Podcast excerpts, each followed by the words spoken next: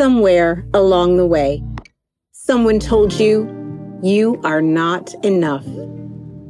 You shouldn't apply for that job. You shouldn't speak up. You shouldn't wear your hair like that. And you shouldn't be so damn much. They dismissed your potential with their lack of imagination. They tried to deny your power, your authentic self, the you in you. Somewhere along the way, someone told you you are not free. So are you? Do you really feel free? Because I was almost 50 by the time I realized I could be free. When I started to let go of judgment from myself and others. When I let go of thinking that perception and reputation were more important than integrity and courage.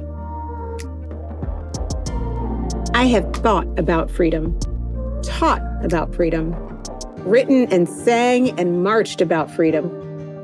But I was basically today years old when I stopped to ask myself, what does freedom actually feel like?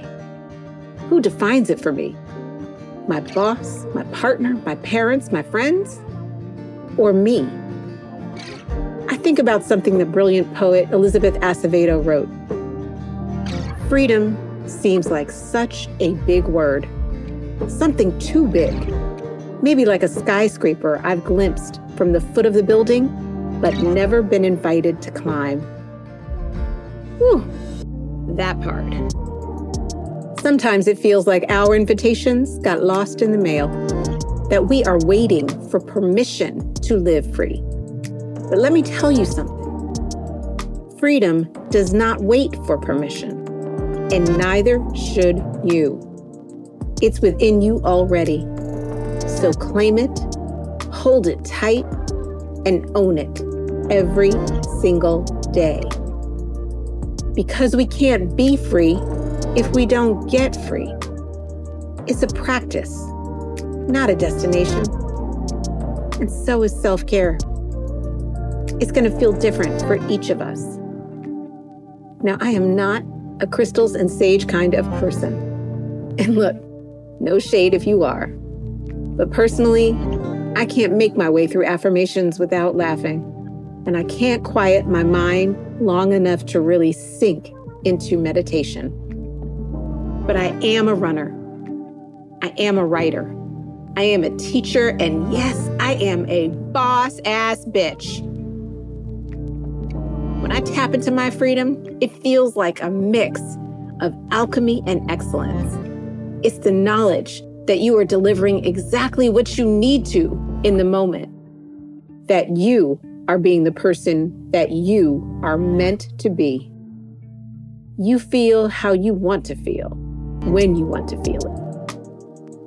It's like seeing yourself outside their system, realizing the structures they created around you don't constrain you.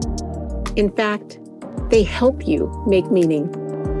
Because the most radical act of freedom is believing you are free. That's divine. It may come in fleeting moments. It may never stay as long as we would like.